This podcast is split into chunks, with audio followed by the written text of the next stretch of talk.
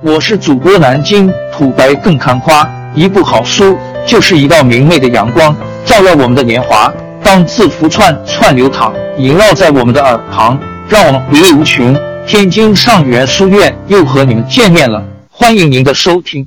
随着缆车绳索的摩擦声，从地面慢慢下降到矿井下一百米、两百米、三百米，狭窄、闭塞、阴暗、潮湿、未知的黑暗。逐渐让人心生恐惧。走下缆车，距离开采工作面还有一段距离。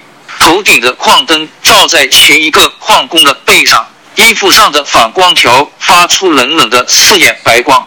采煤业已有超过千年的历史，地上物换星移，可矿井下依然要面对极端艰苦、危险的工作环境。据相关部门公布的数据。二零一一年至二零二零年十年间，全国煤矿事故死亡人数达七千七百三十三人。随着科技的进步，最初简单的人工挖矿已发展为机械化采矿，但数百米深的井下犹如微小的地下城，巷道交错，环境复杂，仪器设备既不能就地自动化，也无法远程控制。只能仰仗矿工现场操作。煤矿能不能实现智能化，走向少人化、无人化？五 G 正给这一切的改变带来希望。最难的问题留给五 G。任正非去山西挖煤。去年底这个热搜让部分人惊讶，部分人莞尔，但不影响总裁本人的坚定。离开煤矿的第二天，他转身出现在湖南的铁矿。图源：杨梅化工集团官方微信。对于这位低调的创始人来说，在华为挺上矿山这件事上，他表现出罕见的高调。和众多的通讯技术企业一样，他看重的是五 G 可能给煤矿带来的革命性变化及其背后的巨大机会。中国有五千三百多座煤矿，两千七百多座金属矿。如果能把这八千多座矿山做好，我们就有可能给全世界的矿山提供服务。作为我国一次能源的主要部分，煤炭能源生产占比超过百分之七十，每年开采量约为三十五亿吨，百分之八十五左右来自井下开采。从上世纪七十年代到现在，我国煤矿经历了机械化到自动化再到目前的智能化初期的发展过程，在此过程中，信息技术的作用功不可没。中国煤炭科工集团常州研究院首席专家霍振龙说：“信息技术在很大程度上减少了煤矿安全事故的发生，提高了煤矿工作的整体效率。但几百米下的矿井深处。”人人不免与危险狭路相逢。对中国矿业大学北京信息工程研究所所长孙继平来说，这种危险非常具象。作为国务院安全生产事故调查专家组组长，从2004年开始，他去过十几次煤矿事故现场，都是由于爆炸和火灾。108、105，最少30。他清楚记得那些事故的遇难人数。一方面，井下作业人数越多，同样事故情况下死亡人数就越多；另一方面，人是最不安全的因素，技术、心情、责任感的波动都可能带来违章。井下的人越多，发生事故的概率越高。要想少死人，井下要减人，道理不难，实现起来却是千难万难。要想把人测出来，先要把人与人、人与机器、机器与机器之间连起来。这个过程涉及大量设备的接入、海量数据的传输、足够低时延的远程操控，对网络传输的质量和能力提出前所未有的严苛要求。传统有线传输的方式虽然信号稳定，但井下地形复杂，设备繁多。布线造成很大的困难，况且设施实时移动，哪里有煤往哪走。线缆多次折叠易断裂，数据传输却经不起中断。多年来，矿井下通常只有隔一两百米一处的固定电话，人一下井就失联。地面上天塌了，也通知不到个人。孙继平举了个例子：电钳工下井维修 A 点的事故，就算五十米外的 B 点需要他一并解决，也无法通知，只能另派一人，时间人力大量浪费。退一万步，即使解决了布线难、信号抗干扰能力弱等问题，传输的延时也是矿山无人化过不去的坎。地下几百米处，采煤机碰到岩石，采煤机司机会调节割节滚筒高度，但远程操控场景下，因为信号传输延迟，地面指令无法第一时间传来，采煤机将继续硬碰硬，从而造成大型设备的磨损。采煤行业不可能没有，也不可能永远这样。中国矿业联合会会长彭其明说。煤炭一直都是我国能源供应的主力，采煤行业难以替代，但是必须转型升级，用现代技术装备替代传统工作模式，用智能化实现无人值班、无人巡检、配置减员，用煤矿信息化。老兵孙继平的话说：“对于别的行业，五 G 技术是锦上添花，而对于采煤行业来说。”五 G 技术是雪中送炭，只有它可以满足智能煤矿的大带宽、实时性和可靠性要求，把人解放出来。井下要减人，直到无人，最难的问题留给了五 G。第一座五 G 煤矿，我现在所在的是井下机电洞室，信号很好，设备运行一切正常。山西省晋中市寿阳县。六安化工新源公司中采队技术员西书博正在井下五百三十四米的采煤面上与调度中心视频连线。小平移巡检机器人在他身边灵活地进行着三百六十度音视频采集回传。这种如今每天可见的场景，在几年前是不可想象的。在扬煤集团、中国移动。华为公司的联手努力下，二零一九年六月十八日，扬煤集团新源煤矿成为全国第一座五 G 煤矿。这里部署了一百四十七个五 G 基站，有全世界最深的五 G 网络。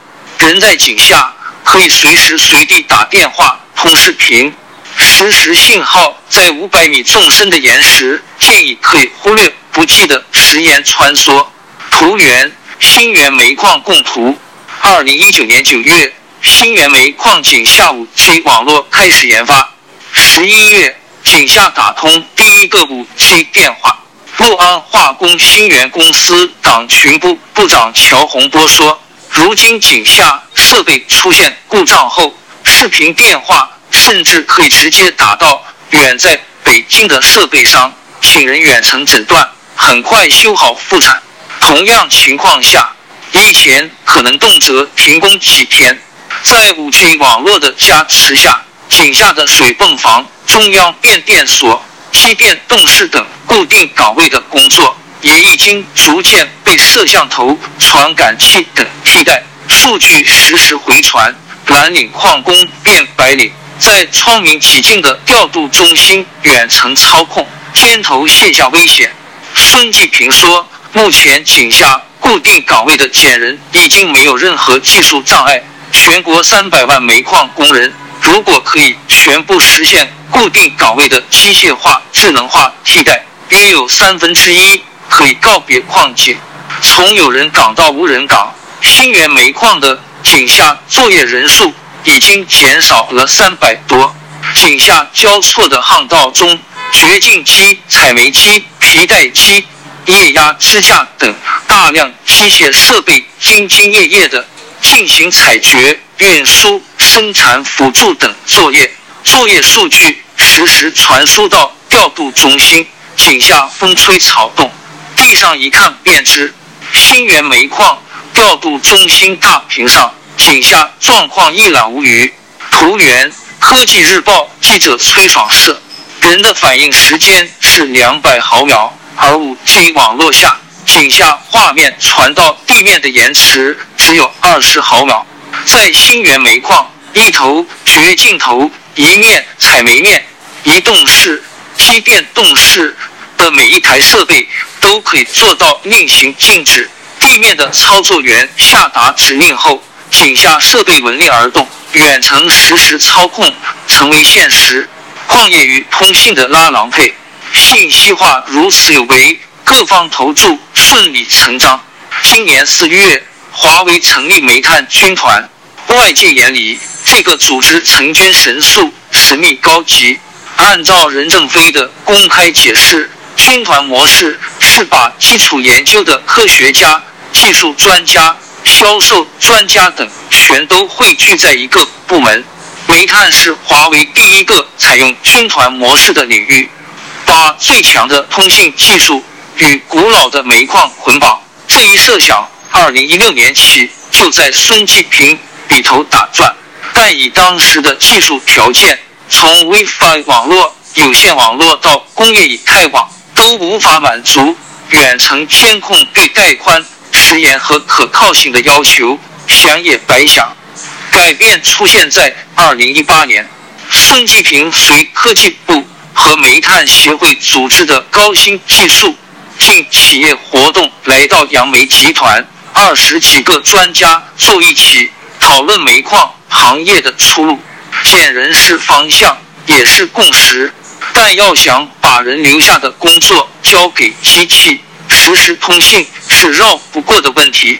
人命关天，你不可能在地面上。看井下几分钟以前的画面，孙继平说，当时距离五 G 商用还有一年多，让高带宽、低时延、高可靠的五 G 网络给远程操控带来希望。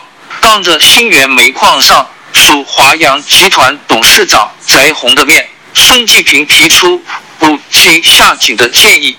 五 G 下井首先要解决设备防爆问题。同时还要螺丝壳里做到场，在保证功能的前提下，尽量把基站做小。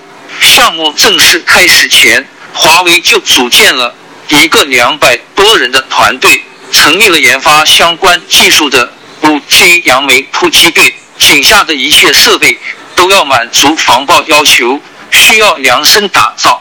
为此，三方共同成立了。新源五 G 智能矿山创新实验室成功研发出首款矿用五 G 基站，其中仅井下的 PTN 环网就相当于半个县城的五 G 网络容量。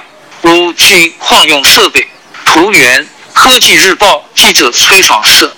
隔行如隔山，用中国科学院院士、中国矿业大学北京教授何满朝的话来说。煤矿智能化的第一步是组合，是采矿技术和信息技术的组合，也是两个领域研究人员的拉郎配。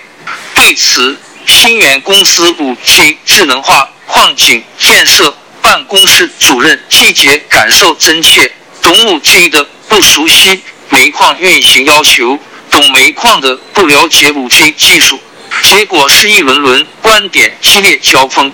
一次次井下彻夜攻关，欣喜失望反反复复，大家在兴奋和疲惫中战斗。二零二零年十二月七日，任正非来到这里，在新源煤矿总调度室，他细细看了五 G 技术应用展示，听了介绍，还换上工作服，戴上安全帽，花费一两小时到达井下。几米宽的巷道里，他手持矿灯。边走边看，三万一千零四中采工作面的掘进机，九号中央配电室里的传感器，五 T 看得见摸得着。与山西省委书记楼阳生见面时，他提出华为愿意与山西联合建立一个煤矿人工智能创新实验室，通过 ICT 技术与煤炭开采技术的结合。帮助煤炭行业进行数字化、智能化转型，实现安全、少人无人、高效的生产模式，也让煤矿工人以后工作可以穿西装打领带。图源：新源煤矿供图。今年二月九日，地院落地，任正非再次亲赴山西。华为与晋能控股集团有限公司、山西云时代技术有限公司等联合成立的智能矿山创新实验室，在太原揭牌。从样板间到商品房，成为样板间后，万千同行来到新源煤矿取经。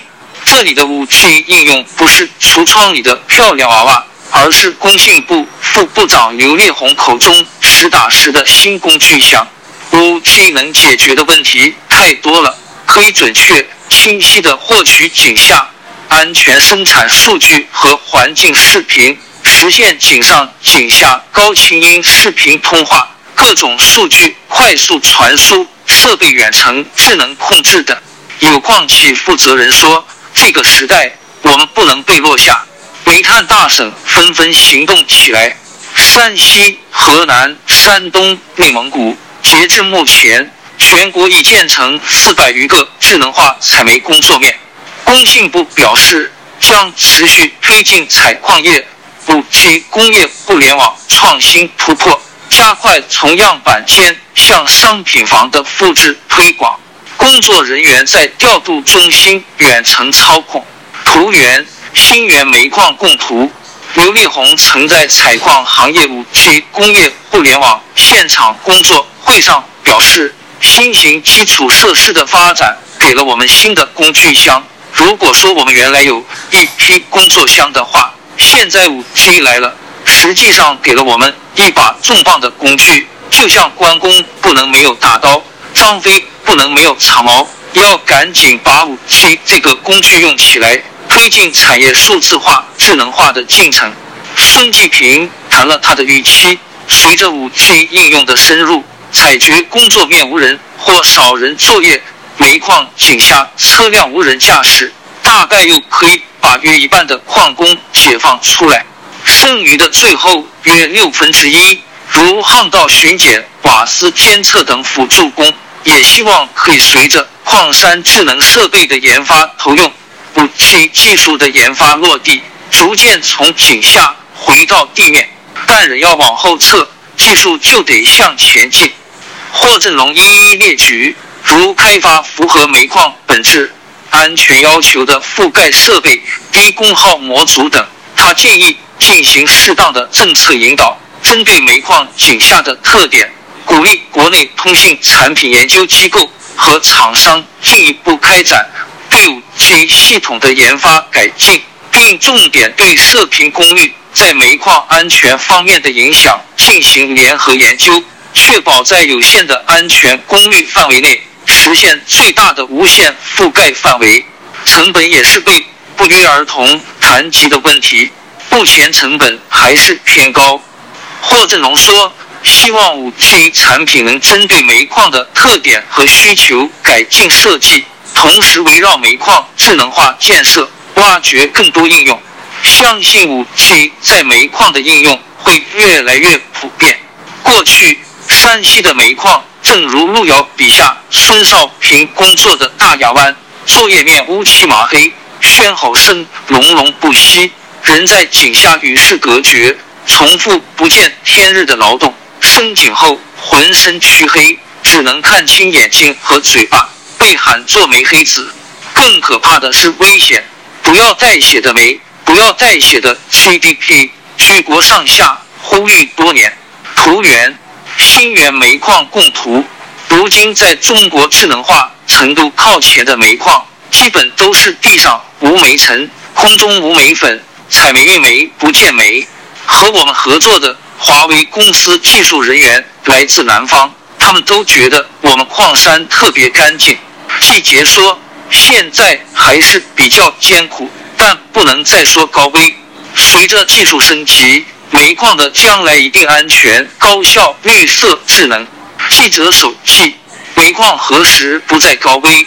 科技日报记者崔爽写五 G 下煤矿这个选题，才知道煤矿产业有一个专门衡量安全生产效率的指标，叫百万吨死亡率，指每生产一百万吨煤死亡的人数比例。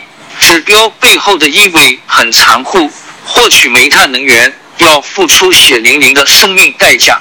二零一八年，我国煤炭百万吨死亡率第一次下降到零点一以下，比一九四九年的历史峰值二十二点五四下降了百分之九十九点六。这一年，全国因煤矿事故死亡两百二十五人，是新中国成立以来。没有重特大瓦斯事故的第一年，按照中国矿业联合会会长彭其明的说法，脏和危险就是社会上对矿业的普遍印象。此前记者也这么认为，但真的走进杨梅集团新源煤矿，才发现煤矿也可以很干净，也可以有底气说我们不高危。难怪彭其明在采访中抱不平。一想到采矿，老觉得傻大黑粗。实际上，煤炭为代表的矿业历来是个高科技行业。就说信息技术，中国矿业大学北京信息工程研究所所长孙继平和记者谈起一次亲身经历：二零零八年六月十三日，山西孝义安信煤矿发生爆炸事故，三十四名矿工遇难，其中。有名矿工搜寻不到，最后请救护队把井下所有垮落的煤堆石头堆翻了一遍。通过几天搜寻，终于找到这名被冲击波冲到井筒底部的遇难矿工，他已完全被煤覆盖。这件事给孙继平很大的震动。二零一六年，他带领团队成功研发矿用定位芯片。装在矿工的腰带或矿灯电池盒上，充满电可以正常工作七天。不管遇险遇难，都能通过定位芯片找人。革命关天，受访的每个专家都在谈怎样不死人，怎样把高危的帽子从煤矿头上永远摘掉。中国科学院院士何满朝和采煤打了半辈子交道，一年大半时间在各个矿山奔忙。他很直接的说：“井下作业这种高危的环境，根本不应该有人，没有人，这就是不高危的根本途径，是全行业的终极目标。当然，五 G 只是实现目标的一种手段。如何满朝所说，目前煤矿的智能化还在两张皮的阶段，真要解决煤炭生产中存在的资源浪费。”低效、高成本、生态破坏等顾及，根本出路一定是先进采煤技术基础上的机械化和智能化。科技日报，科技日王朝更迭，江山易主，世事山河都会变迁。其实我们无需不辞辛劳去追寻什么永远，活在当下，做每一件自己想做的事，去每一座和自己有缘的城市。看每一道动人心肠的风景，珍惜每一个擦肩的路人。纵算经历颠沛，尝尽苦楚，也无怨悔。感谢您的收听，朋友们，让我们下期再见。